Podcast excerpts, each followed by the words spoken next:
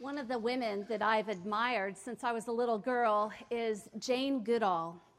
Jane is a primatologist who has studied chimpanzees in East Africa for over fifty years, and this past April she celebrated her eightieth birthday. I've been reading her autobiography, My Life Among the Chimpanzees, and it's fascinating. Her love of animals started when she was just a little girl, but truthfully, it was her parents who really encouraged her to pursue her dreams and not let anything get in her way. She was born in London, but when she was just five years old, her parents moved her and her younger sister to France because they wanted the girls to be raised around people of different cultures and languages. Unfortunately, they were there only a few months when Hitler began a series of invasions that would lead to the beginning of World War Two. And so they moved back to England, to a country manor where her father had grown up as a little boy. They stayed there until Hitler declared war upon England, and her father enlisted. And then Jane and her younger sister and her mother went to live with their grandmother. They would stay there for the duration of the war. Finally, though, the war ended, and Jane graduated from high school, and the first thing that she did after high school was move to Germany. She lived with a family there for four months, um, in a country that had been her enemy, among people who had been fighting against her people, and yet her parents thought it was important that she go and live in Germany. They told her that although Hitler and the Nazis were evil, that that didn't represent the, all the people in Germany. And they didn't want her to continue living, just viewing the people in Germany as her enemy. So she went to live there among this people, and, and she loved her time with the family, but it was a hard time lived in that country because of all the devastation. She said it was dark and dreary to her, but there was one memory that stood out to her and made a profound impact in her life. She said when they were there, they went to visit the city of Cologne, and the cathedral there is very famous. And while the city had taken such hits and, and destruction from the Allied forces, the cathedral spires were undamaged. And she went, when she went there, she saw these spires rise up, she said, amongst the rubble of the surrounding buildings. And she said it was almost like a message from God saying, no matter the circumstances or no, ha- no matter how bad it may seem, goodness will win. For Jane, that was an impact on her life. It shaped and molded her thinking that goodness would win no matter the circumstances. And she would seek out in her life the goodness of God and pursue that. Even among people who she would consider to be an enemy, she would seek for peace. This morning, we're continuing on with our sermon series, The Wild Kingdom, Celebrating God's Creation. We're looking at different animal passages in the Bible and asking the question, what do they mean for us? What's the message that they have, and how can we apply them to our lives today? And today, we're looking at Jonah. Now, the story of Jonah and the whale is fairly familiar to people, but it's pretty easy to overlook the worm in the story. Jonah was a prophet of God, and God, Jonah was sent by God to the people of Nineveh to preach a message of repentance, that they would turn from their evil ways so that they wouldn't be punished. Now, Nineveh was the capital city of Assyria, and Jonah didn't want them to get a pardon from God. You see, the Assyrians, the people in that area, were some of the worst of the worst in the ancient Near East. They would commit such atrocities. When they went to battle against a country, they just wouldn't attack the, the country. They would brutalize it. They practiced psychological warfare so that all of the surrounding countries would know of their brutality and be less inclined to attack them. When they would go into battle, they would annihilate the people, and then they would carve inscriptions and carve out great reliefs that told the story of all their brutal tactics because they wanted everyone to know of their exploits. Now, most of those are too graphic to read or describe, but if you were captured by the Assyrians in those days, many times they would remove your hands or your ears or your nose because they wanted you to be a terrible visual reminder to everyone. This is what happens when you go up against the Assyrians. Many times, however, they would simply burn the city to the ground with everyone in it. They would commit more atrocities than the Nazis. That gives you a feel for what Jonah was up against. And here God is telling Jonah, I want to redeem the people of Nineveh. And Jonah wanted no part of it.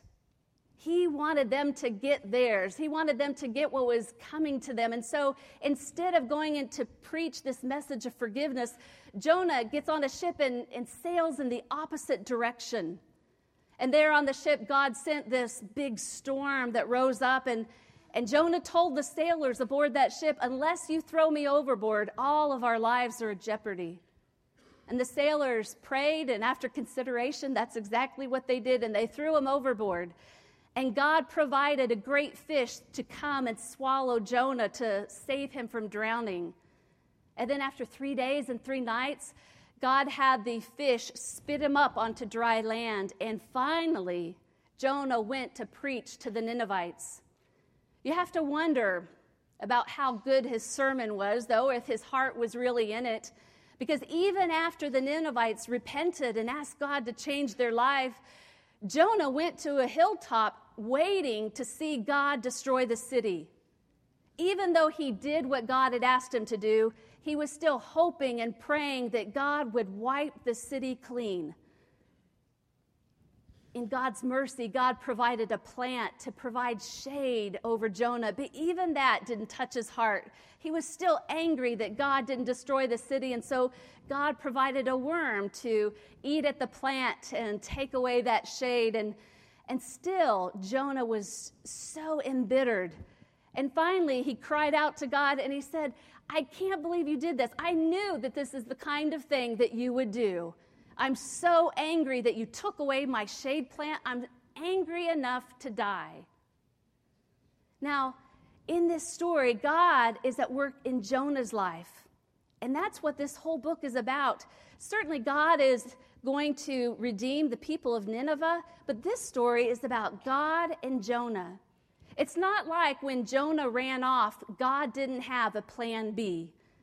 God was perfectly capable of showing mercy to the people of Nineveh without Jonah. When Jonah ran away, God could have gotten somebody else. But even though Jonah was disobedient, even though Jonah was so full of anger and bitterness, time and again, God kept working in Jonah's life so that he could see the redemption of the people there. Over and over again, God wanted Jonah's heart to change. Now, the story of Jonah ends abruptly with a question. God asked the question to Jonah, should I not be concerned of the people of this great city? In other words, should I not be compassionate? Should I not be merciful? Don't you want me to be a compassionate God? When God asked that question, I think there are three questions that we can ask ourselves to help us become more compassionate, more merciful people in the world. And the first is, are we open to opportunities of mercy? Now, for Jonah, time and time again, God provided opportunities that he could have used to kind of clear his mind and change his heart. He had time on the ship, time in the whale, time in the shade, time in the sun. And yet every time he chose bitterness. God used everything from a whale to a worm to get Jonah's attention. And yet Jonah was so blind by his anger that he couldn't see the Assyrians as anything other than enemies. Are there times that we are blind to people? Are there moments that we turn away from opportunities to reach out and help? Elizabeth Kübler-Ross was a psychiatrist famous for her work in death and the stages of grief. And sh- this coming August will mark the tenth anniversary of her death. A few years before her passing, she did an interview where she told the story of the event that led to her pursuit of the career of medicine. She was saying that she was fifteen years old and lived in Poland. And it was the middle of World War Two, and she was helping out with the relief efforts. There was so much destruction. So many homes had been destroyed, and so she was helping to rebuild the homes. She was helping people all around her. They didn't have much, but she was doing what she could. She was so tired. Yet the relief work continued on, and they had no tents where they could sleep. They slept on blankets on the ground in the open air. And it seemed that every single night someone was coming to Elizabeth and waking her up, asking for help. On one particular night, she was, she was completely worn out. She was so tired, and she decided that that night, no matter what happened, she was going to sleep till morning. Nothing was going to wake her up. Well, she was deep in sleep late in the night when she started to hear a child crying. And she was determined just to go back to sleep, but the child kept crying. And finally, she was awake, but she refused to open her eyes. She thought, surely it will go away, but it didn't. And finally, she couldn't take it any longer, and she got up, and there beside her was a woman with this bundle, and she was holding her young son who was crying and very sick. And this woman said to Elizabeth, "You must help my son. He's sick. He's dying. I need you to help him." So Elizabeth took them to a small house that was serving as a clinic, and she examined the young boy. He was about three years old, and she found out that he had typhoid in the advanced stages. She She had nothing she could do. There was no antibiotics, no medicine. There was no way that she could help, and so she handed the boy back to the mother, and she said, "I'm sorry. There's nothing we can do. Your son is going to die." Well, the mother started crying, and she said, "You have to save him. This is the last of my thirteen children. You have to save him." Well, Elizabeth was worn out. She was frustrated, and she said, "That's easy to say, but I can't do anything." And then she said, "What happened to the others?" And this woman said, "Everyone in my family, all of my other children, my brothers and my sisters, my parents, my grandparents were taken away to the concentration camp, and they've all been killed. This is my last member of my family. You have to save my child." And Elizabeth was telling the interviewer, she said, "What I did next was just crazy, but I told the woman that there was a hospital in a nearby town. It was a day's walk away. And I told her that if we survived the journey, that maybe they could help her son there." And so the remainder of that night and the rest of the day, they walked to this town, and they took ca- turns carrying this young boy. And they finally arrived at the hospital. But when they got there, they were turned away. And Elizabeth was beside herself, and she pleaded and begged. And the doctor said that they were overflowing. They had too many people. And, and so Elizabeth started to get mad, and she said, "You'll have to take him. I will let everyone know all throughout Europe." And finally, the doctor relented, and he took the boy in, and he told the two women, "You need to come back in three weeks. At the end of three weeks, either your son will be gone or he'll be well enough to go home." He wouldn't let them stay because of the risk of infection, and so they had nothing to do but go back to the work camp. And there the mother stayed with Elizabeth, and she worked right beside her day in and day out. There was so much to do. Elizabeth started to lose track of the days. She couldn't tell which day it was, and one morning she got up and the mother was gone. She was sad to see her companion leave. She had been such an effective worker, but Elizabeth went on with her duties, and about a week had passed when she got up and she noticed beside her on the blanket was a handkerchief. And she opened it up, and inside was a package of soil and a note. And the note said, "Dear Elizabeth, this is blessed Polish soil from the mother of the thirteenth child that you saved."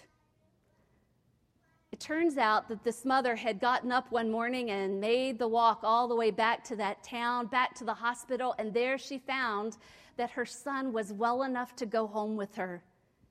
They took, they went all the way back to the village where she lived, and they dug up some of the soil beside her house, and she took it to the local priest and asked him to bless it.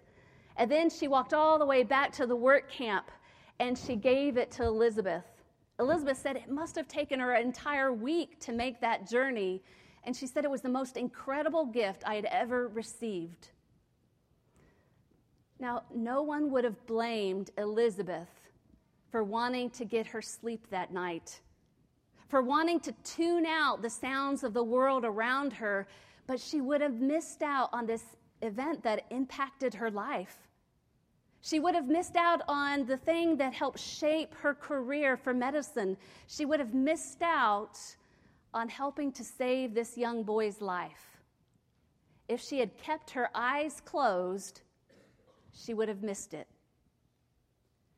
Sometimes in life, we need to pray that God will open our eyes to the people around us, that we would look and see the opportunities in the world, that we would see others the way Christ sees them.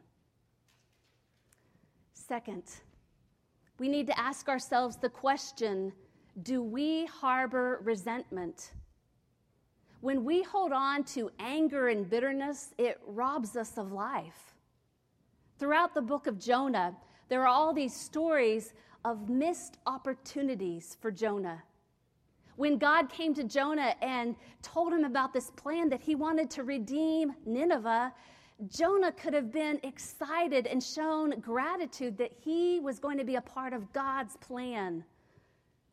When the great fish swallowed Jonah to protect him from drowning and then spit him back out to protect him from digestion, Jonah had this incredible story that he could have told people, and yet he only begrudgingly went to Nineveh.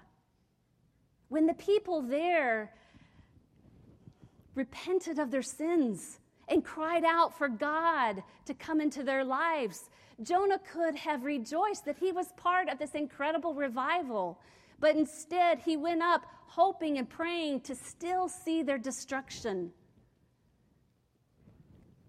At each turn, Jonah would cling to the anger in his heart, and there just wasn't any room for joy.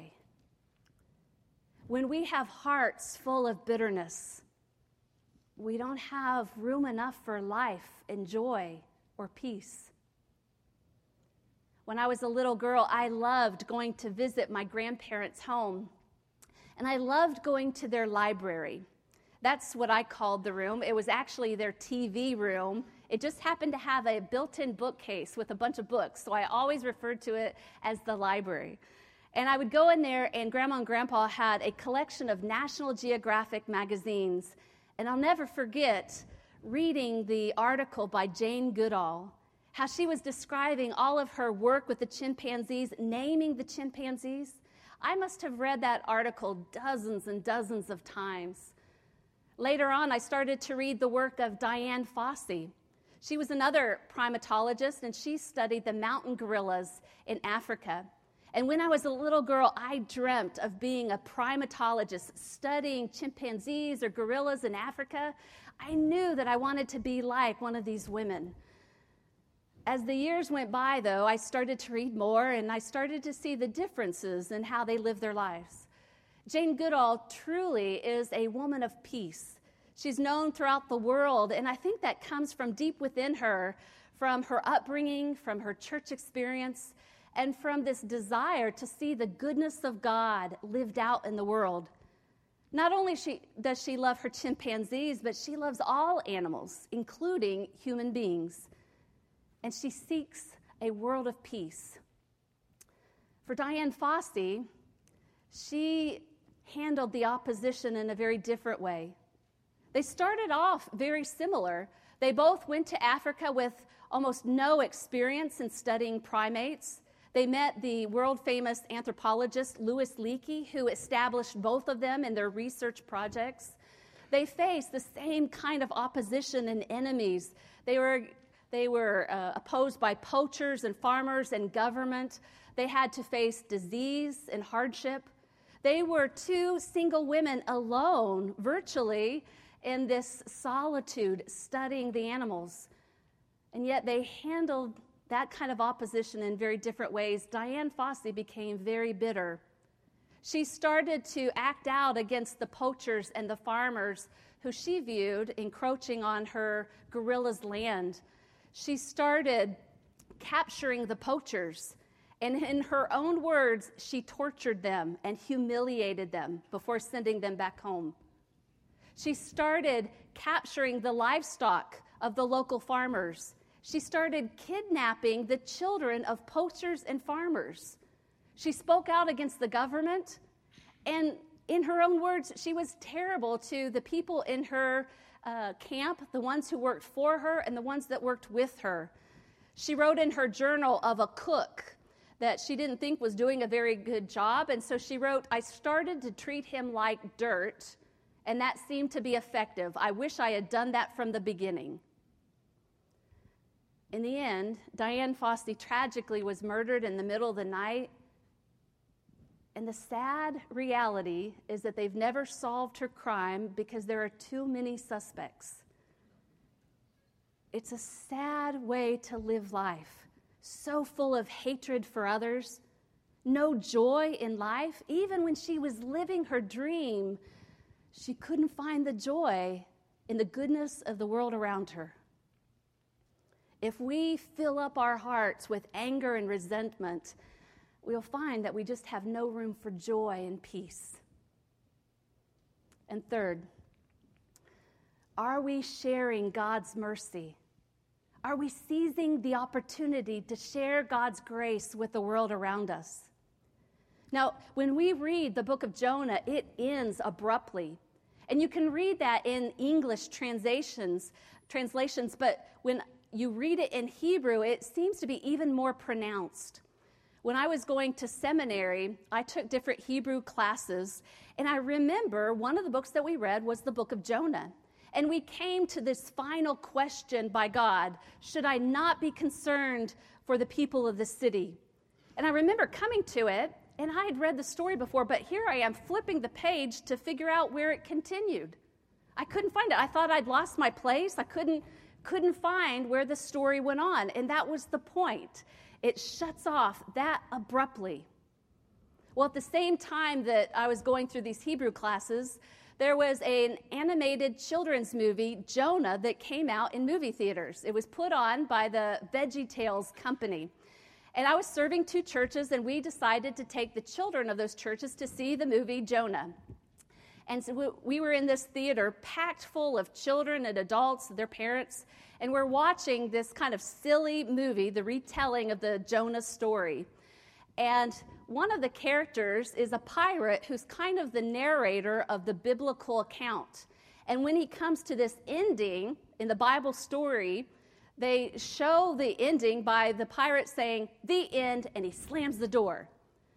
And all the other characters in the movie are saying, "What? That's it? What happens to Jonah? What's next?" And all of a sudden, I see played out in the screen my exact feelings from Hebrew class. And so I lean over to the kids and the parents next to me, and I said, "That's it. They got it right. That's exactly how the story goes." Now, keep in mind that this is a movie by VeggieTales. Jonah is played by a stalk of asparagus, and the other characters are peas and cucumbers and squash. I'm pretty sure my church family thought that my seminary education was a little suspect.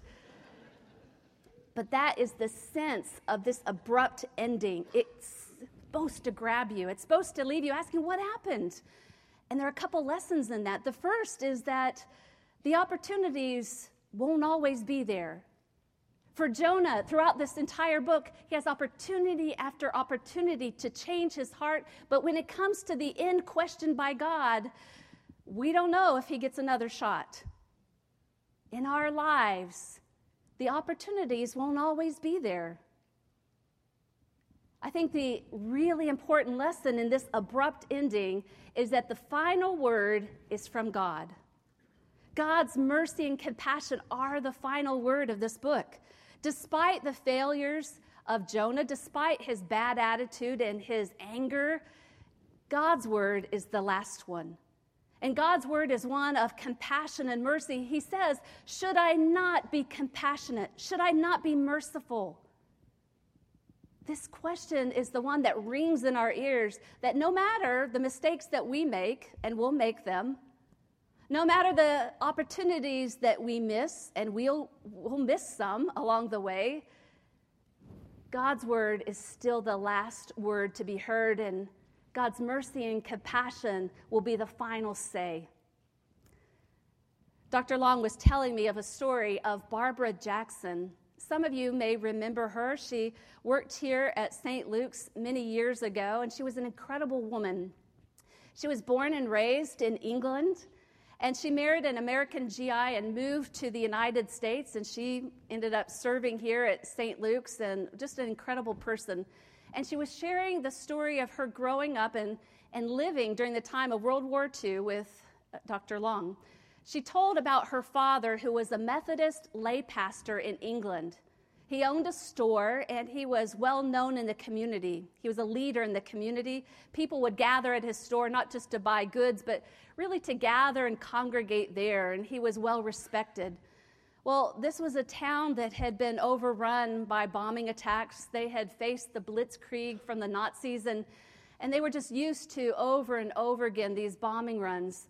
Well, one day after school, the sirens sounded, and everybody started run, running to the bomb shelters. But then she noticed everybody stopped, and they looked up, and there were two planes battling in the sky.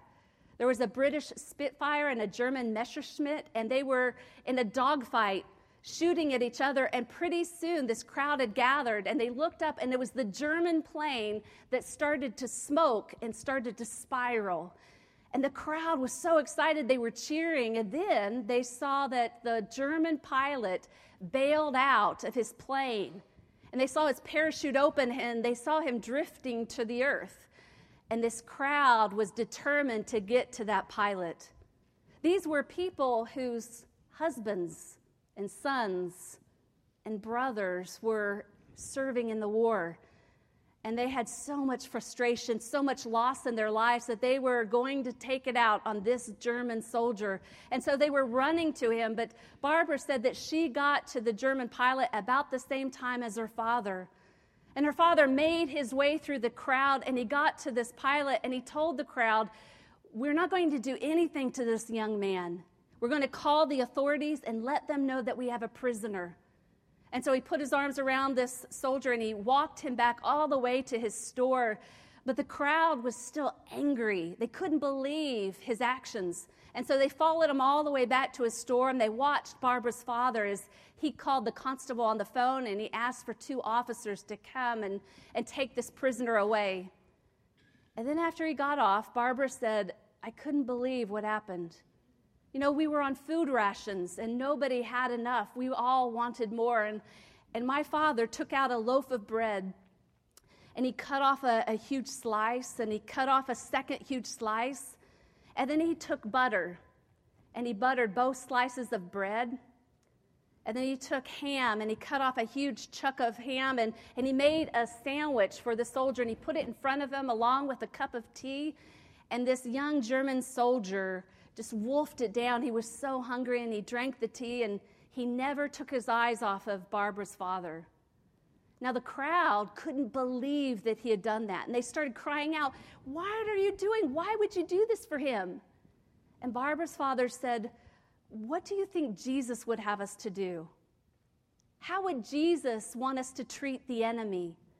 And he spoke until the officials arrived, and they came in, and these were two large men, and And Barbara's father knew that they both had sons who were serving in the war. And so Barbara's father looked at the two men, and he said to them, "I want you to treat this young man the same way that you would want your sons to be treated if they were captured." And they nodded, they understood. And they started to walk this man through the crowd when all of a sudden this German soldier broke free from their grasp and ran back and wrapped his arms around Barbara's father, and he's sobbing and he's saying, "Thank you, thank you." And finally, they led the man away. Eventually, he would be serving at a dairy farm there outside in the country, and he would serve there for the duration of the war. And when the war was over, he was allowed to return home to his family in Germany. But on that particular occasion, after he was led away, Barbara said the crowd dispersed and her father was left there with her alone. And he sat down at the kitchen table and he just started sobbing. He started crying, and she said, "I knew why. He was thinking of his two sons, my brothers, one of whom was missing in action, and one who had been captured behind enemy lines. I knew my father was hoping that his two boys were being treated the way that he was treating this German soldier." God has shown us incredible kindness, hoping that we will treat all as the children of God. We've been given incredible freedom. And so the final question is, should we not be a compassionate people? It's in the name of the Father, and of the Son, and of the Holy Spirit. Let each of us lift up our own silent prayers.